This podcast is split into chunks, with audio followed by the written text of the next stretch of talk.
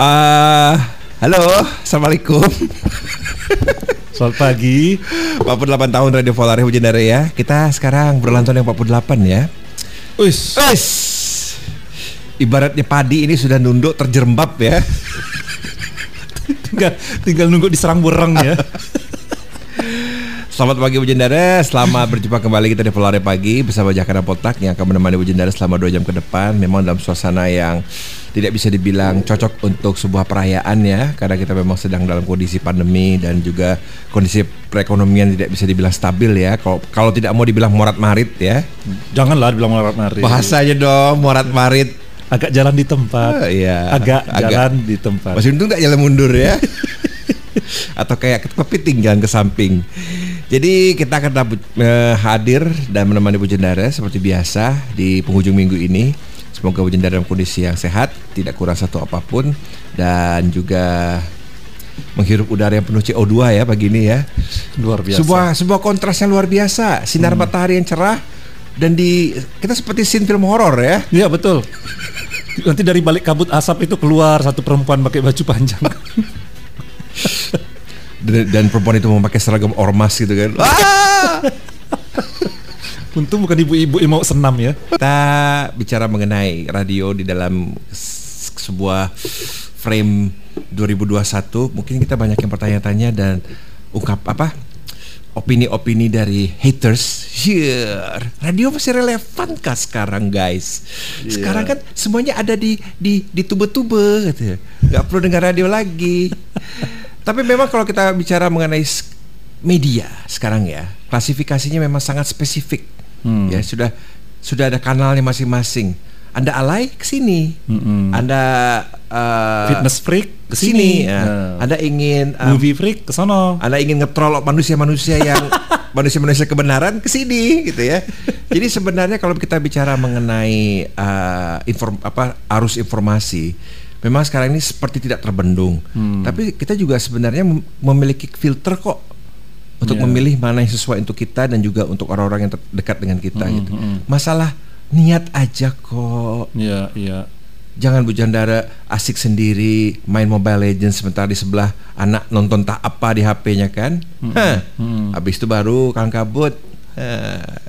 Dah kalau bicara mengenai radio sendiri sebagai sebuah industri, memang sekarang kalau bisa kita bicara ada kita harus mem, mem, mem, sebagai orang yang terlibat langsung di dalam dunia radio saya merasa kita sebelum berbicara itu harus memisahkan dulu memisahkan apa radio Jakarta hmm. sama radio daerah, daerah ya. karena tidak ada yang membuat kita sebagai orang daerah daerah itu kesel hmm. kalau misalkan orang berbicara mengenai sebuah industri hanya dari sudut pandang Jakarta aja. Iya, betul. Jakarta itu sentra ekonomi, Bo.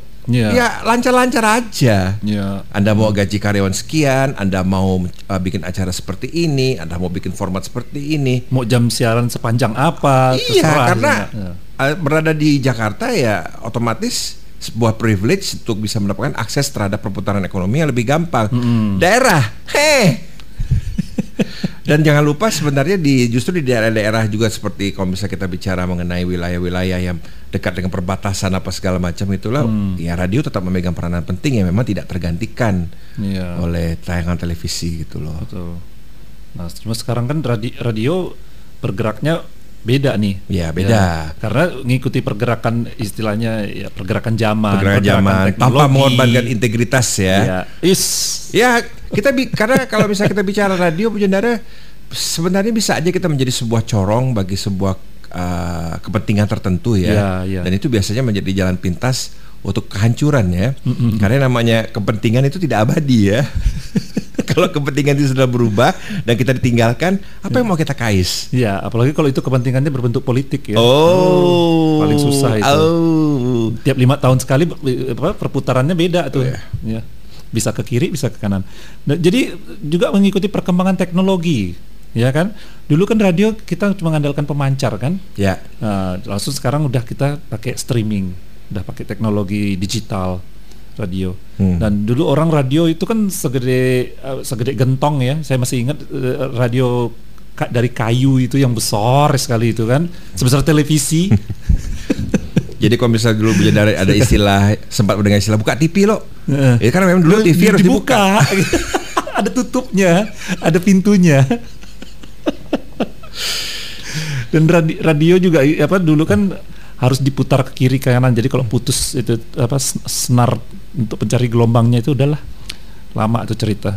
J tapi kemudian juga akhirnya kan sekarang berubah. Setiap orang uh, radio itu menyatu dengan handphone kan. Ya. Yeah. Uh, di genggaman di, di genggaman orang setiap orang ada radio. Tapi apakah itu me, apa semakin uh, uh, membuat orang maki, uh, tetap tetap tertarik mendengarkan radio hmm. walaupun itu ada di genggaman mereka itu kan belum tentu kan. Jadi karena kita hmm. sekarang muncul selain radio juga ada media-media uh, lain kan hmm. yang bisa berfungsi sebagai uh, sumber informasi, sebagai sumber entertainment gitu kan dan sumber aktualisasi diri gitu ya.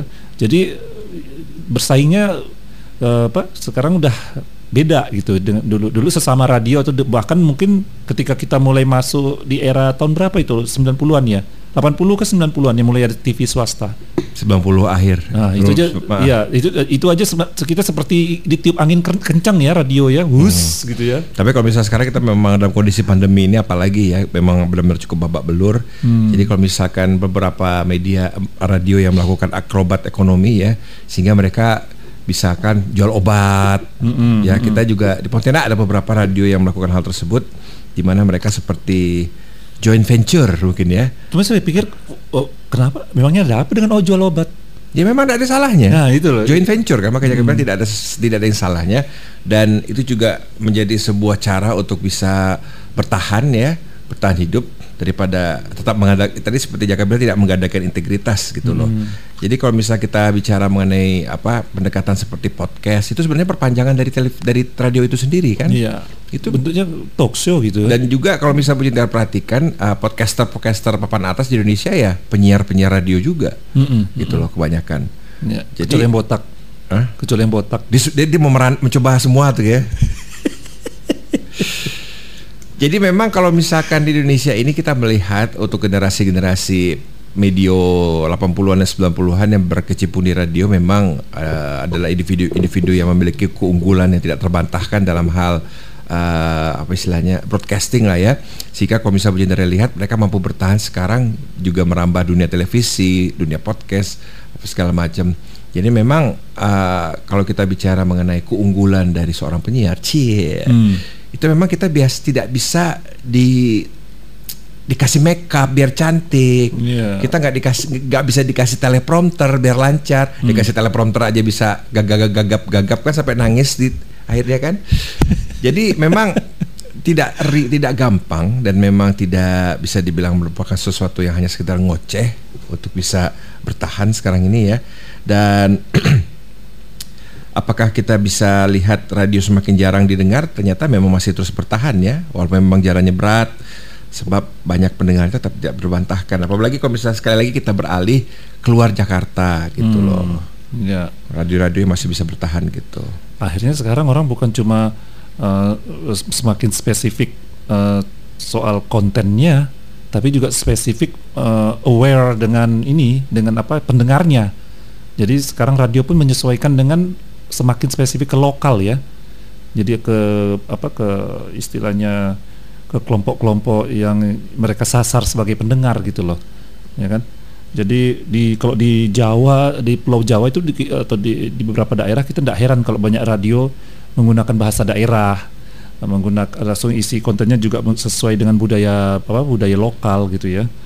Kemudian juga kalau kita lihat radio-radio eh, zaman sekarang uh, penyiar-penyiarnya juga sangat sangat khas masyarakat setempat gitu loh. Ya.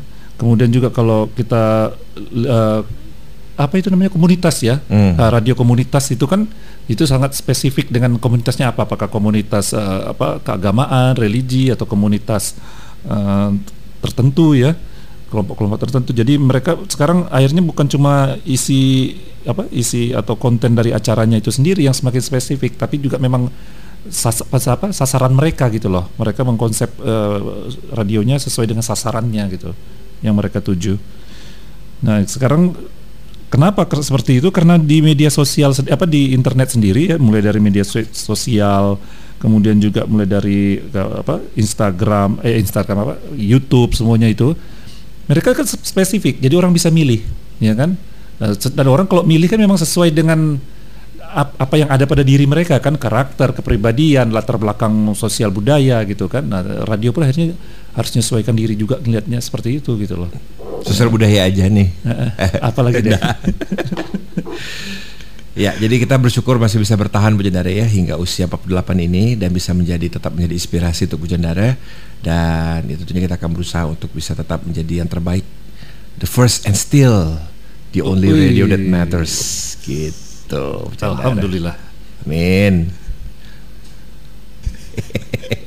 Masih ada kayak pakai itu Ada. tradisional. Ada ibu-ibu sambil masak. Hmm, bapak-bapak lagi Nah, yang cuma betul lihat betul ikan cupang. pesawat radio gitu, radio. Masih masih banyak. Oh, masih ada gitu Masih ya. banyak. Jadi ingat Bu Jendara kalau misalnya di kantor ah, Hmm. kita nonton YouTube disembat sama kadis ya. Hah? Kalau misalnya sambil baca koran, Oh. kerja sambil baca koran disembat kan pasti kan. Nah. Tapi kalau sambil dengar radio tidak ada yang marah kan. Apalagi sambil nonton TV kan. Bisa kena cabut itu soketnya itu. Iya. Karena kalau radio kan kita bisa sambil kerja. Betul, Nah, gitu. betul. Nah, juga ka- kalau radio itu kan gimana ya? E, kalau tergantung penyiarnya sih, kalau penyiarnya itu pintar mengengage istilahnya pendengar, Hmm. jadi kesannya dia bukan ki- kita bukan sedang dengarkan sebuah entertainment, jadi seperti sedang mendengar orang-orang berbicara sesuatu yang Oh. layak didengar gitu loh, ya sehingga akhirnya kita kan jadi apa buk- eh, tidak terganggu kerja dan orang sebagai pimpinan kita oh dia sedang mendengarkan sesuatu gitu kan. Tapi kalau kita lihat ke apa selama COVID ini eh, ternyata ada satu hal yang unik nih selama kita wabah COVID nih. Apa tuh? Apa Tingkat tuh? kepemilikan radio katanya disebut-sebut bertambah. Nah, Kepemilikan ya, Hmm. eh, apakah pende- pendengarnya bertambah? akuisisi ya. Jadi Direktur Utama Lembaga Penyiaran eh, Publik Radio Republik Indonesia atau LPP RRI ya eh, ini, ini istilahnya opungnya semua radio ini ya, RRI ini. Induk Semang. oh hidup semang oke lah. Dulu kapan terakhir kita masih relay berita? Tahun tahun berapa itu? Enggak pernah lagi sekarang kan? Ah, jemang kegelapan itu botak. Sudahlah. Jadi beliau mengatakan tingkat kepemilikan radio kini bertambah selama wabah COVID-19. Jadi banyak laporan kepala stasiun di seluruh Indonesia melaporkan kalau eh, eh, melaporkan para pendengar eh, bersama-sama beli radio di pasar. Hmm. Ya, pendengar baik, baik itu bapak-bapak, ibu-ibu dan bahkan anak sekolah ya.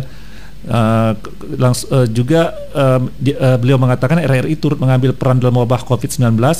Pertama menghadirkan program khusus yang diberi tajuk belajar di programa. Oh, jadi mungkin karena kita belajar jarak jauh ya, jadi banyak yang beli radio ini. Saya termasuk generasi pertama yang merasakan apa yang merasakan sebuah eksperimen belajar melalui televisi ya. Hmm. Dan itu hanya berhasil mungkin 11 menitan itulah.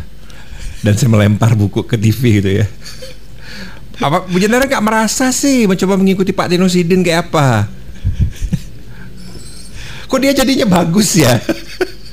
Nggak, dulu, dulu juga ada ya beberapa itu, tapi ternyata itu bukan guru, tapi pegawai Dikbud. Oh iya memang. yang ngajar. Iya. Nah, jadi Anda bisa bayangkan bagaimana cara dia berkomunikasi. Au au au au. Eh. ya, jadi itu. Udah itu di televisi cerita televisi. Zaman dulu lah lain ya. kali lah, lain kali Nah. lah. Terus terus.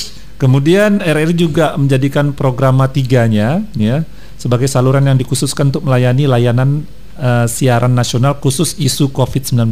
Wow. Jadi ini membuktikan Bu Jendara bahwa radio yang sifatnya instan Hmm. dan memang bisa me- memberitakan sesuatu secara real time itu yang Hmm. masih menjadi pilihan karena lebih ya itu tadi Iya. bisa lebih terwartakan gitu loh. Nah, kalau di di RRI sendiri di program dua yang yang ap- apa eh, pembelajar belajar itu ya, belajar dari radio itu eh, isi siarannya menghadirkan para guru sekolah asli ya, paten. Bukan pegawai Dikbud. Jadi bisa ha- mereka hadir di studio maupun di rumah by phone dan interaktif tanya jawab.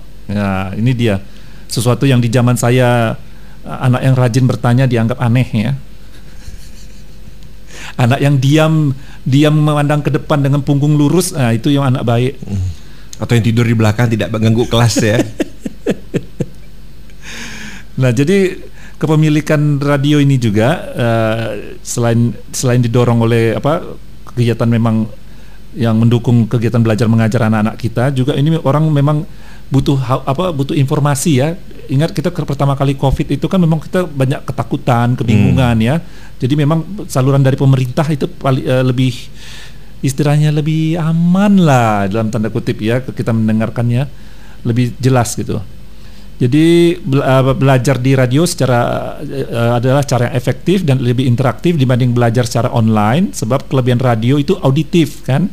Ya. Dia menghadirkan theater of mind untuk anak-anak sekolah. Ini sebuah jargon yang sering kali diulang-ulang ya, tapi merupakan suatu apa ya, memang sebuah hal yang tidak bisa kita bantahkan bahwa ketika kita bisa, jadi gini lah, ah, ini mungkin seperti kicking a dead and rotten horse ya, tapi tapi ketika kita ingat dulu ketika era sandiwara radio gitu ya, bicara sebuah ah, golden age of voice over gitu ya. Hmm, di mana gang dan jalanan sepi di jam 7 sampai jam 8 malam. iya gitu kan. Jadi ketika kita bisa immerse ourselves dengan Yeah. mendengarkan sebuah sandiwara gitu ya. Hmm, iya. Itu mungkin sesuatu yang generasi sekarang tidak terbayangkan ya, tapi Mm, mm, ya it works gitu loh. Iya. Karena kita dulu memang sudah lepas azan Isya nggak ada lagi suara-suara. Mm-mm. Paling tak tak tak tak tak tak apa tek-tek. em, nasi goreng kah atau bunyi kue nging kah orang jual kue putu kan. Akhirnya kita mencari kesibukan ya Iya. dengar sandiwara radio dan kita memang mendengar theater of mind gitu. ya. Iya, betul betul. Brahma Kumbara dan Mantilinya itu ya. A- atau apa misteri Gunung Merapi. Iya. Merapi kan? Merapi ke Merapi? Merapi, Merapi. Dengan mak lampirnya yang akhirnya mak lampirnya juga imigrasi ke TV ya. Dan tidak seram lagi. Tidak seram lagi. Karena kita tidak punya theater of mind. Ya, Jadi kita betul. saklek ya kayak gitulah. betul betul. Hmm. Dan ternyata gini loh, ketika saya berdiskusi dengan eh, sempat de- diskusi mereka kesal karena saya suka ngajak diskusi. Jadi ketika Saya saya, bisa membayangkan kekesalan mereka kok. You are so annoying sometimes. jadi ketika saya ngajak diskusi ternyata Potak ini ada tombol mute nggak sih? ternyata uh, imajinasi uh, imi- masing-masing imajinasi kami itu berbeda dalam mendefinisikan uh, mak lampir itu. Nah, itulah kekuatan teater of mind. Jadi setiap orang tuh punya defi, uh, punya apa? Punya istilahnya ima- imajinasi masing-masing dan orang bermain dengan ima- imajinasinya dan merasa nyaman karena itu imaj- imajinasi sendiri kan. Uh, dan saya merasa kesal dan terganggu dengan imajinasi teman saya yang merusak mak lampir versi saya gitu. Apa? loh. Berbaju ormas. Pokoknya segala sesuatu yang berbaju ormas seram sekarang ya. Mak lampir dia bisa terbang gitu loh, melayang. Itu hantu saya bilang bukan mak Yang lampir. Seram itu dia bisa ber- berbaju ormas bawa proposal itu yang seram loh. Itu lebih ngeri lagi ya. Tapi sekarang yang, berkerip, yang berkibar bukan jubah dengan rambut mak lampir, Eh. kerudung. Pak, tolong Pak proposal. Butuh bantu teman-teman ini mau bikin pos baru. Eh, jangan jangan ini ya, jangan jangan anggap remeh kemampuan apa se- seorang ibu-ibu dalam mengajukan proposal Loh, ya. saya tidak pernah saya tidak pernah tidak pernah meragukan kok. saya sudah melihat sendiri kemampuan istri istri saya untuk mempengaruhi begitu banyak teman-temannya untuk mendownload sebuah aplikasi ya dan berhasil ya. Saya terkagum-kagum gitu loh. Kok bisa gitu ya? Jadi eh, Sampai blank gitu. Sampai blank. Jadi inilah theater of mind itu mungkin eh, mudah-mudahan juga masih bisa gini, saya selalu percaya theater of mind adalah se- sebuah bibit yang bisa dikembangkan untuk kreativitas gitu loh. Ya, betul. Nah, Jadi, saya takutnya di zaman sekarang di mana semuanya serba visual, semua disamaratakan. ah jadi kreativitas itu tidak bisa tidak seperti dulu lagi gitu loh. Nah, coba coba untuk sebagai sebuah uh, contoh yang uh, yang sering juga kita temui ya, Uh, apabila orang ketika seorang anak menggambar dan dia menggambar pohon dengan warna biru, eh jangan warna biru, pohon tuh warnanya ini gitu loh. Itu masih kalau itu dilarang, ada yang mencela loh. Hmm. Masa pohon kok biru? Makanya, jadi- kau mingki- ke mana? Coba lihat tuh di luar mana ada pohon warna biru. Itu kan mencela itu. Itu anak tuh langsung jatuh. Ya, makanya jadi itu sesuatu yang akhirnya mematikan sebuah Kreativitas, kreativitas dan imajinasi Mm, gitu betul. loh. Kok jadi dia tuh kan bukan realisme, hayalan anak. Iya. Kok langsung di, kok langsung dianggap salah gitu. Dia mau menggambar bebek naik motor juga. Malah Iya, hebat iya. malah. Saya tidak bisa gambar soalnya. Jadi sebabnya kepada ponakan-ponakan saya ketika mereka meng- menggambar binatang dengan warna belang belonteng, eh, oh bagus. Langsung saya dukung dengan cerita saya waktu Om masih kecil, eh, Om selalu mimpi didatangin kelinci warna oranye. Pakai baju ormas. Tapi kelincinya tidak melompat, kelincinya berlari. Naik motor ranking. Iya. Dan dia ada kantong di, di Oh. perutnya, padahal itu untuk kanguru kan gitu. Kirain jeep. Nah, jadi saya Ngeri eh. Langsung Pakai horor, radio CB. langsung horor kan. Anak-anak 80-an ingat sekali tuh ya brum brum brum brum brum. brum. break break gitu ya. Kijang satu- sampai dan Kijang satu, kijang satu, di sini keledai dua. jadi gitu sebenarnya eh, apa dan mereka merasa didukung bahwa mereka eh, I'm not alone gitu loh. Iya. Bahwa pamannya sendiri dulu pun gitu gitu loh. Berkhayalnya seperti itu Jadi gitu loh. jadi istilahnya dukunglah, dukunglah. Kok jadi lari ke situ kita ya? Enggak apa-apa, ya, kita radio, radio kan memang mengembangkan theater of mind. Iya. Hmm. Kalau bahasa orang sini ngomong meramput. Nah, jadi kalau kembali lagi gitu ya ke, ke soal, soal belajar di lewat radio ini. Jadi program belajar di Pro 2-nya RRI ini ternyata itu sebuah stra- eh, dianggap sebuah strategi menjalin emosional guru dan murid agar tetap terjalin secara mesra gitu loh. Saya su- kesal betul eh, emosi jalinan emosi yang mesra itu gimana saya kurang paham. Jadi maksudnya memang agar apa ya? eh, menjalin emosi antara apa guru dengan murid itu memang uh, penting ya. Jadi guru tuh faham bagaimana cara menyampaikan dan murid juga faham bagaimana menerimanya. saya gitu dengan bangga mengatakan saya selalu memiliki keterikatan emosional dengan guru-guru saya. Mereka- emosional apa? Mereka selalu emosi kalau lihat saya. Jadi Eh, if you cannot be the smartest person in the class, uh, be the most anno- annoying, annoying. and they will remember for the the rest of their life gitu ya. Jadi kalau ada guru kita yang udah pakai kursi roda pas Runi datang, ini Jaka ini kan, langsung tahu semua. Jadi jangan mau jadi jadi murid mediocre, nggak akan Eh. diingat. Oke. Nah, j- eh, jadi eh, jadi guru tuh dapat mengambil ke- ke- kesempatan kalau punya jalinan apa emosional itu guru tuh dapat mengambil kesempatan untuk masukkan pesan atau cara eh, eh, pesan ataupun cara-cara bagaimana belajar yang baik, eh, bagaimana mema- memahami sebuah materi juga eh, kalau di di soal pandemik ini juga bagaimana eh, menjalankan protokol kesehatan dan juga menghindarkan eh, akibat dari virus virus apa COVID-19 ini ya. Nah, jadi salutlah untuk ra- radio-radio ya eh, juga RRI yang apa yang juga ikut aktif ya selama masa pandemik ini berperan aktif untuk memasukkan program-program eh, di dalam program-program mereka ya apa ya tentang pandemik ini. Cuma gini loh, otak saya jadi penuh. Coba di reformat format dulu. Format sudah, saya mau muntah gitu ya, muntahkan imajinasi. Kalau saya kan tidak bisa waktu SD itu eh, men- eh, merasakan jalinan emosional antara guru dan murid. Nah itu makanya. Satu kelas 81 orang pak. Oh iya sih. Nah, karena dulu saya di sekolah swasta dan dan yayasan swastanya ini lagi ambisi bangun gereja super besar ya. Jadi satu kelas itu dia, ayo masuk semua, masuk, masuk, masuk gitu kan. 81 orang. Saya ketua kelas. Jadi tiap hari saya ngabsen kan. 81 orang saya ingat itu. Betapa sesak ses- udah kayak sarden kami di dalam kelas itu. Dan jadi eh, jalinan emosional guru tuh enggak ada. Guru tuh cuma lalalala Berapa orang yang namanya Wawan?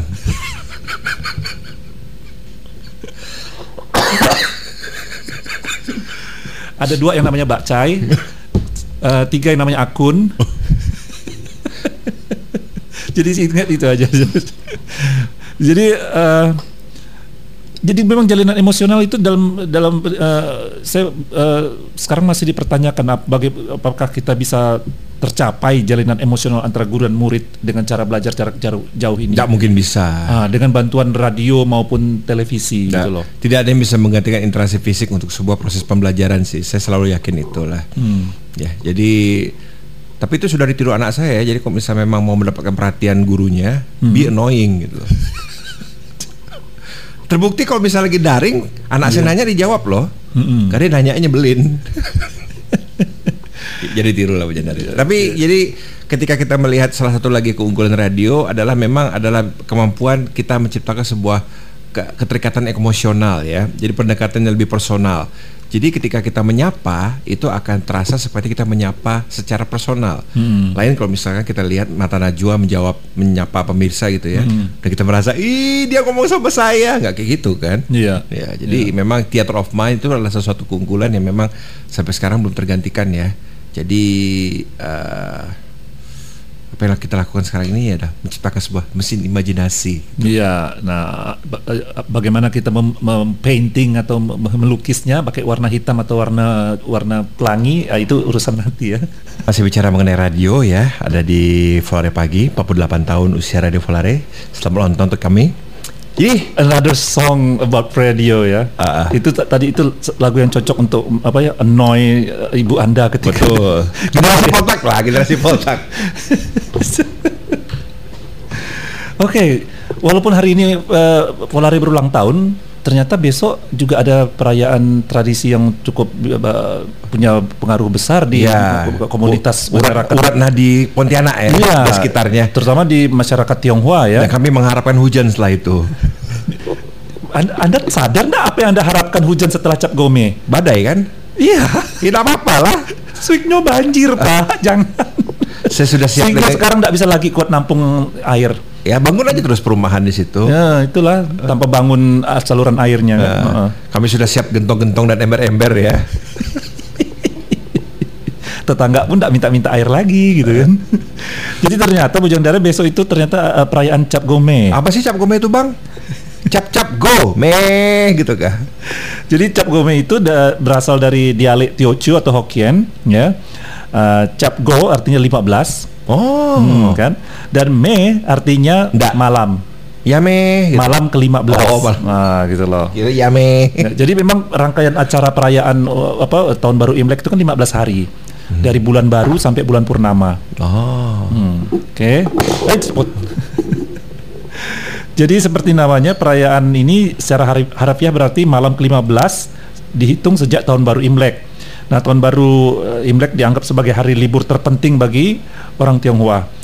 Uh, dan juga kalau di Cina daratan sana di Tiongkok, saya kok tidak suka nyebutnya Tiongkok ya. Cina aja lah. Ah, ah, gitu RRC gitu. Saya seringnya eh, Republik Rakyat Cina gitu, RRC gitu. Kenapa jadi Tiongkok? Tidak tahu media ya itu.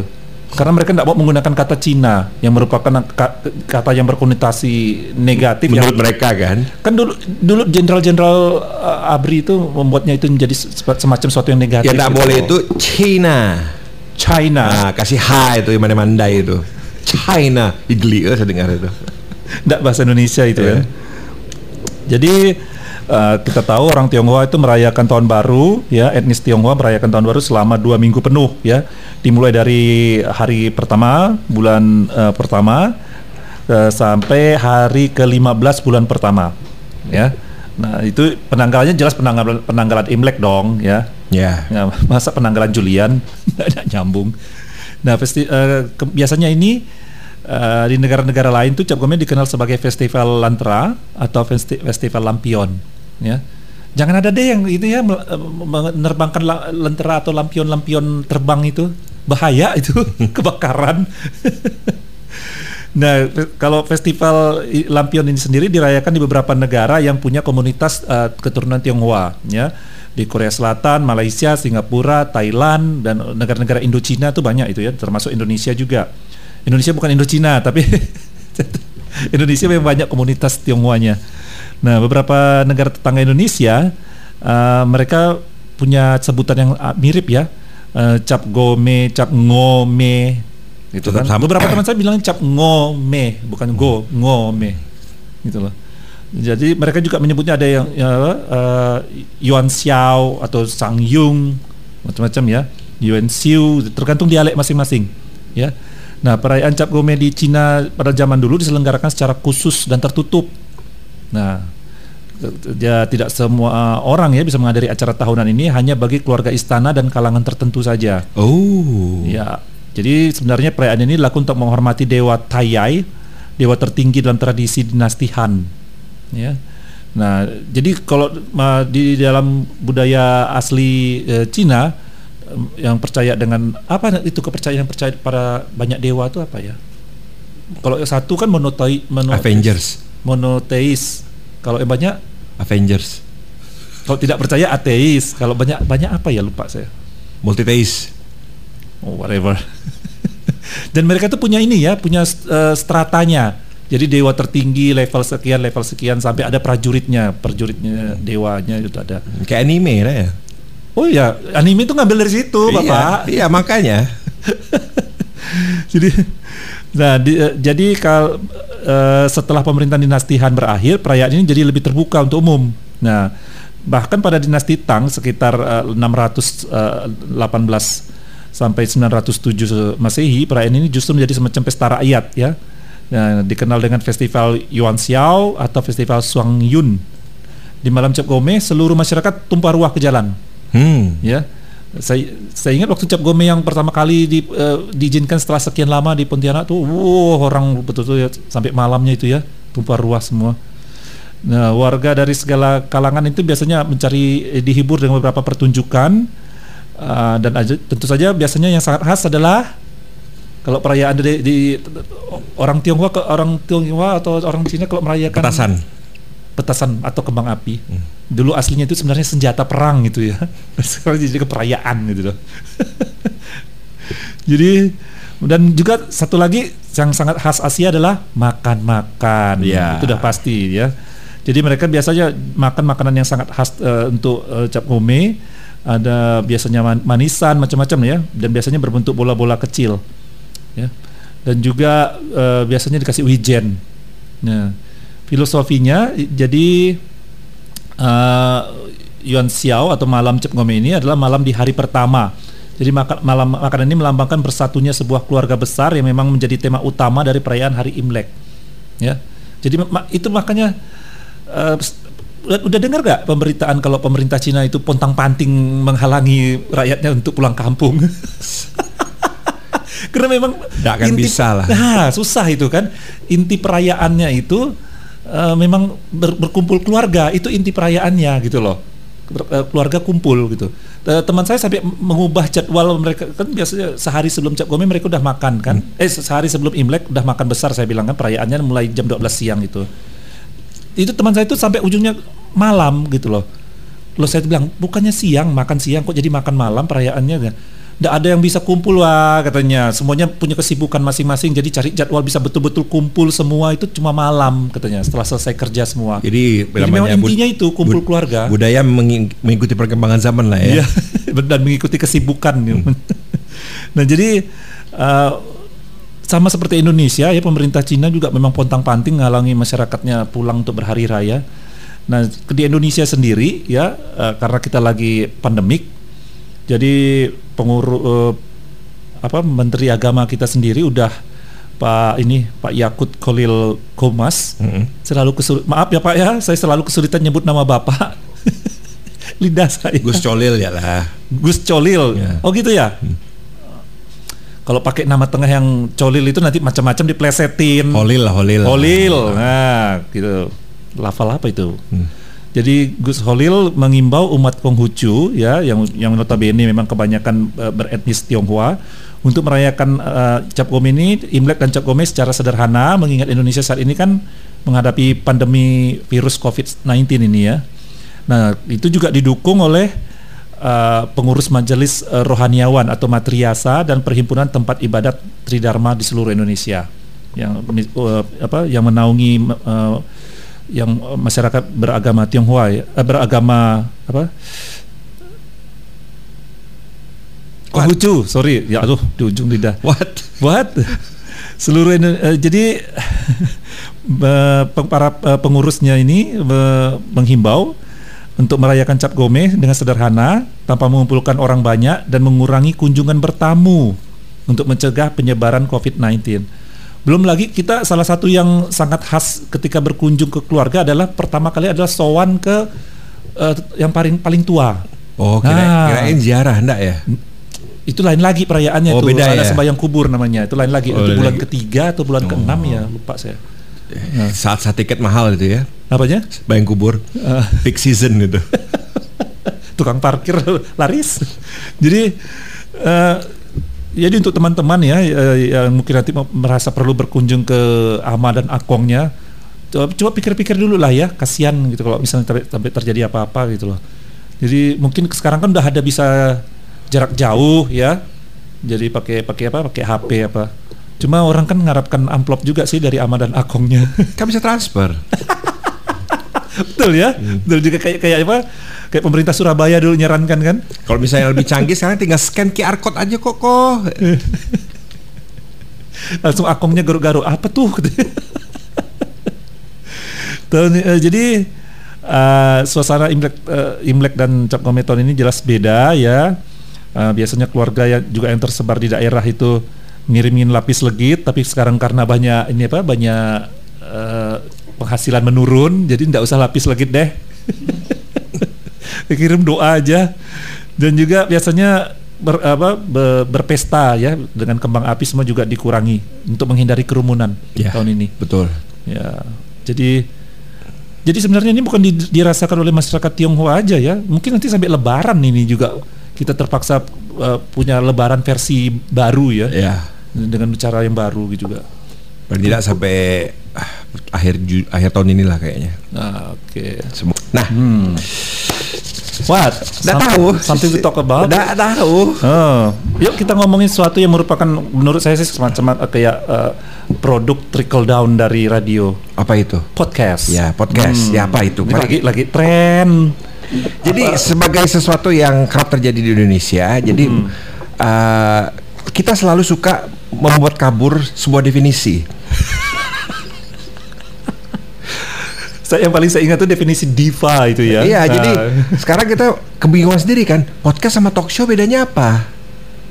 B- Bingung sendiri kan? Iya. Padahal kalau kita bicara mengenai sebuah talk show, itu adalah sebuah uh, sebuah bincang-bincang, ya, uh, secara harfiah artinya yang menghadirkan narasumber. Mm-mm. Nah, sedangkan podcast itu bisa saja sendirian, Mm-mm. talking about nothing and everything gitu loh. Ya, betul. Ya, jadi kalau misalnya interest lah. Ya, yang sesuatu yang mau apa interest ya, menjadi sesuatu yang menjadi perhatian kita gitu loh. Dan juga kalau misalnya kita lihat sekarang kehadiran podcast eh, seperti yang sudah kita singgung tadi di awal acara ya. Jadi merupakan memang sebuah perpanjangan dari media radio itu sendiri. Karena memang kalau misalnya kita lihat dari daftar-daftar podcast yang ada di aplikasi-aplikasi layanan streaming ya, ya orang-orangnya orang-orang itu itu lagi gitu ya, orang radio lagi gitu Iya, iya. loh. Jadi ya kita sih cukup bersyukur kalau misalkan eh apa istilahnya sirkus-sirkus YouTube itu agak sulit menyeberang ke, ke podcast ya, karena nggak gampang untuk bisa berbicara dan menarik Ya, untuk betul. sebuah durasi yang signifikan. Betul, betul. Sedangkan kalau misalnya kita bicara mengenai sirkus-sirkus di YouTube yang para eh, seleb-seleb gitu ya, Atau orang yang suka ngeprank sana, ngeprank Nah, sini. itu kan istilahnya bisa mereka melakukan itu dipanjang-panjangin lah, di ngomongnya muter-muter lah bisa. Tapi kalau misalnya Anda bicara sebuah materi di dalam kanal apa dalam sebuah lingkup podcast, you have to be interesting. Ya. Jadi kalau misalkan kita ya kembali ke radio itu kan, kalau misalnya kita berbicara mengenai sesuatu yang memang menarik akan bisa menimbulkan engagement gitu loh. Iya. Tapi kalau kita bicara podcast memang engagement itu tidak dalam bentuk sebuah interaksi tapi orang mendengarkan gitu. Nah, kalau teman saya yang guru bahasa Inggris, dia bilang, kok disebut podcast sih? Pot itu kan kumpulan. Eh, biasanya disebut untuk ikan paus, lumba-lumba itu pot katanya kan, kumpulan katanya. Coba di, di, di, di- saya dia mulai menjauh, menjauh saya dari dia ya. ini diskusi yang diskusi yang saya hindari ini kayak gini, ini mencari asal usul kata. Jadi uh, uh, Bu Jondara podcast itu sebenarnya eh, salah satu uh, perkembangan media berbasis audio ya, Ya. salah satunya ya. Uh, waktu yang baru yang baru yang hampir bersamaan umurnya dengan podcast itu Spotify Mhm. ya. Tapi berbayar itu kan. Jadi uh, pelanggan Spotify itu sekarang kan uh, sejak pandemik itu bertambah walaupun berbayar kan dulu orang Indonesia eh, ada yang, ada, bayar ada yang nggak ada ada ada yang gratisnya. Ada yang gratisnya, Tapi fiturnya terbatas lah. ya jadi cuman cuman kalau misalkan kita masih menganggap sebagai se- gini loh Jendara, Hmm. eh, agak-agak ngomel dikit, bukan ngomel sih agak bers- apa? Curhat. Jadi kalau misalkan kita bicara mengenai eh, keberadaan eh, eh, konten-konten yang kita anggap sampah, Mm-mm. ya dukung dong konten berkualitas. Iya. Masa nggak mau ngeluarin duit? Sekarang kalau kita melihat kita lihat uh, dari segi jurnalisme ya, pers saja ya. Kalau misalnya kita lihat, kita sering ngomel, ih clickbait, ih apa istilahnya uh, lima orang apa sebuah mobil mem- memotong rombongan menteri, tapi tidak dicantumkan itu di India kejadiannya. Mm-mm. Tapi orang sudah ngeklik kan, oh siapa nih yang memotong menteri? Nah, jadi kan hal seperti itu, ya coba kita mendukung pers yang memang menyajikan sebuah uh, jurnalisme yang berbobot dan memang bergizi, tapi mungkin berbayar. Mm-mm. rata-rata nggak mahal kok nggak ada nggak ada sampai ratusan ribu lima puluh ribu biasanya Mm-mm. Gitu loh Iya. jadi kalau misalnya kita bicara mengenai mahal ih mahal tapi di sisi lain kita juga mengeluh Hmm. mengenai segala macam sajian yang tidak bergizi itu ya you are part of the problem simpelnya gitu sih oke terus Nah, jadi munculnya berbagai apa ya, apa platform-platform media berbasis audio ini juga eh, didukung oleh apa akses internet dan juga berbagai provider yang menawarkan paket murah ya kan. Jadi ya, akhirnya industri kreatif eh, bermunculan salah satunya itu po- eh, podcast ini. Nah, ini awal katanya itu sebenarnya dari iPod broadcasting. Hmm, ya. Sayang saya tidak tahu dengan teman saya, tidak bisa saya jawab teman saya yang suka bahasa Inggris itu. Nah, ya ini dicetuskan oleh Ben Hammersley tahun 2005. Nah, podcast ini menjadi generasi baru dari radio.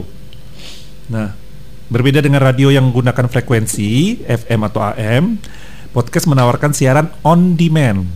Ya, ya sesuai permintaan. Hal ini membuat kita lebih fleksibel untuk mendengarkan podcast berulang-ulang dan tanpa batas ruang dan waktu. Nah, eh, bukan hanya itu, eh, kita juga bisa melakukan macam-macam kegiatan sambil mendengarkan podcast ya dalam jangka waktu. Podcast juga eh, cocok untuk gaya hidup urban, bisa untuk mengisi waktu senggang se- seperti macet jalan atau macam-macam lah ya. Dan juga ada keintiman pendengar dengan penyiar menjadi nilai plus untuk menghilangkan penat. Hmm. Nah itu sesuatu yang sangat eh, sebenarnya itu juga udah nilai plus dari radio juga dari zaman dulu itu Iya. ya keintiman dengan pendengar. Jadi memang kalau bisa uh, Poltak tadi bilang trickle down dari radio itu memang sebuah pengejawantahan dari bentuk radio di untuk era abad 21 ini ya di mana kita bisa menyajikan sebuah uh, program on demand gitu loh. Iya. Jadi bisa Jendara pengen dengerin kita tinggal klik. Ihi. Kita ada loh. Lari juga ada. Jadi nah kalau menurut survei dari apa perusahaan riset ke Kantar TNS ini tahun 2017 kanal podcast bergenre komedi menempati urutan pertama podcast yang paling diminati. Ya, tentu wajar ya. Hiburan masih selalu jadi eh, ini ya kalau media media, media ini be- terutama yang berbasis berbasis apa eh, eh, audio visual ya masih ini ya masih orang untuk jadikannya sebagai hiburan ya entertainment ya. Maaf maaf sih kalau misal jaka pribadi orang yang masih mencari uh, konten yang sifatnya politik dan ribut-ribut di podcast tuh kayaknya kurang kerjaan lah. Udah cukup gak? Sehari-hari mendengar ya harus berantem lagi. Kalau kalau di luar negeri itu podcast yang isinya teori konspirasi itu sampai, Laku loh. sampai bikin muntah loh Tapi banyaknya. tapi itu lah, Laku ya, karena gitu. memang kontroversial gitu loh. Dan- Dan, dan- belum tentu orang yang orang yang menjadi podcasternya itu yakin dengan apa yang dia Oh, siarkan. Iya betul. ya kita jualan ini apa jualan pecel belum tentu kita suka pecel kan. Heeh. Jadi kemudian set- setelah nomor dua setelah komedi itu podcast yang paling diminati adalah cerita misteri. Hmm. Sangat Indonesia ini ya budaya Indonesia ya. Ya. Nah dan podcast bergenre sosial budaya olahraga dan seni menduduki posisi berikutnya. Nah jadi kalau kita lihat jumlah podcast yang meningkat banyak orang uh, mencoba membuat podcast ya mencoba dan seperti Jaka bilang tidak semuanya bisa. Betul. ya kan? Tidak Mulai da- semuanya bisa bertahan. Iya. Dan mulai dari masyarakat biasa hingga para penyiar yang sudah memiliki jam terbang lama di radio, eh, bahkan beberapa istilahnya kayak pakar-pakar eh, bidang tertentu kayak pakar politik gitu ya, udah mulai buat podcast juga. Eh, hanya dengan menggunakan perangkat rumahan seperti mikrofon, aplikasi edit audio, dan hosting seperti Spotify untuk menempatkan konten podcast di internet sudah jadi semuanya udah cukup ya. Nah, podcast di internet eh, bukan hanya itu ya, perangkat yang sederhana juga tidak memerlukan sumber daya manusia yang banyak sehingga meminam, eh, mem- me- me- minimal ini kenapa salah tulis dia ya? Minimalisir katanya, meminimalisir. Heeh. Eh, ya gejolak EY EYD saya langsung keluar nih. PUB, PUB. Oh, PUB sekarang. PUB, PUB. Itulah kalau lahir zaman Orde Baru ya.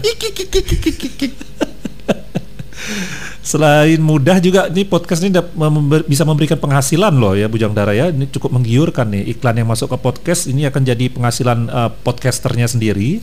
Nah iklan juga akan semakin mudah masuk jika podcast memiliki pendengar spesifik yang memudahkan iklan menyasar konsumen dengan tepat ya. Nah iklan spesifik yang masuk pada podcast juga akan menyasar konten channel podcast yang spesifik juga apalagi jika podcast sudah memiliki pendengar yang loyal ya.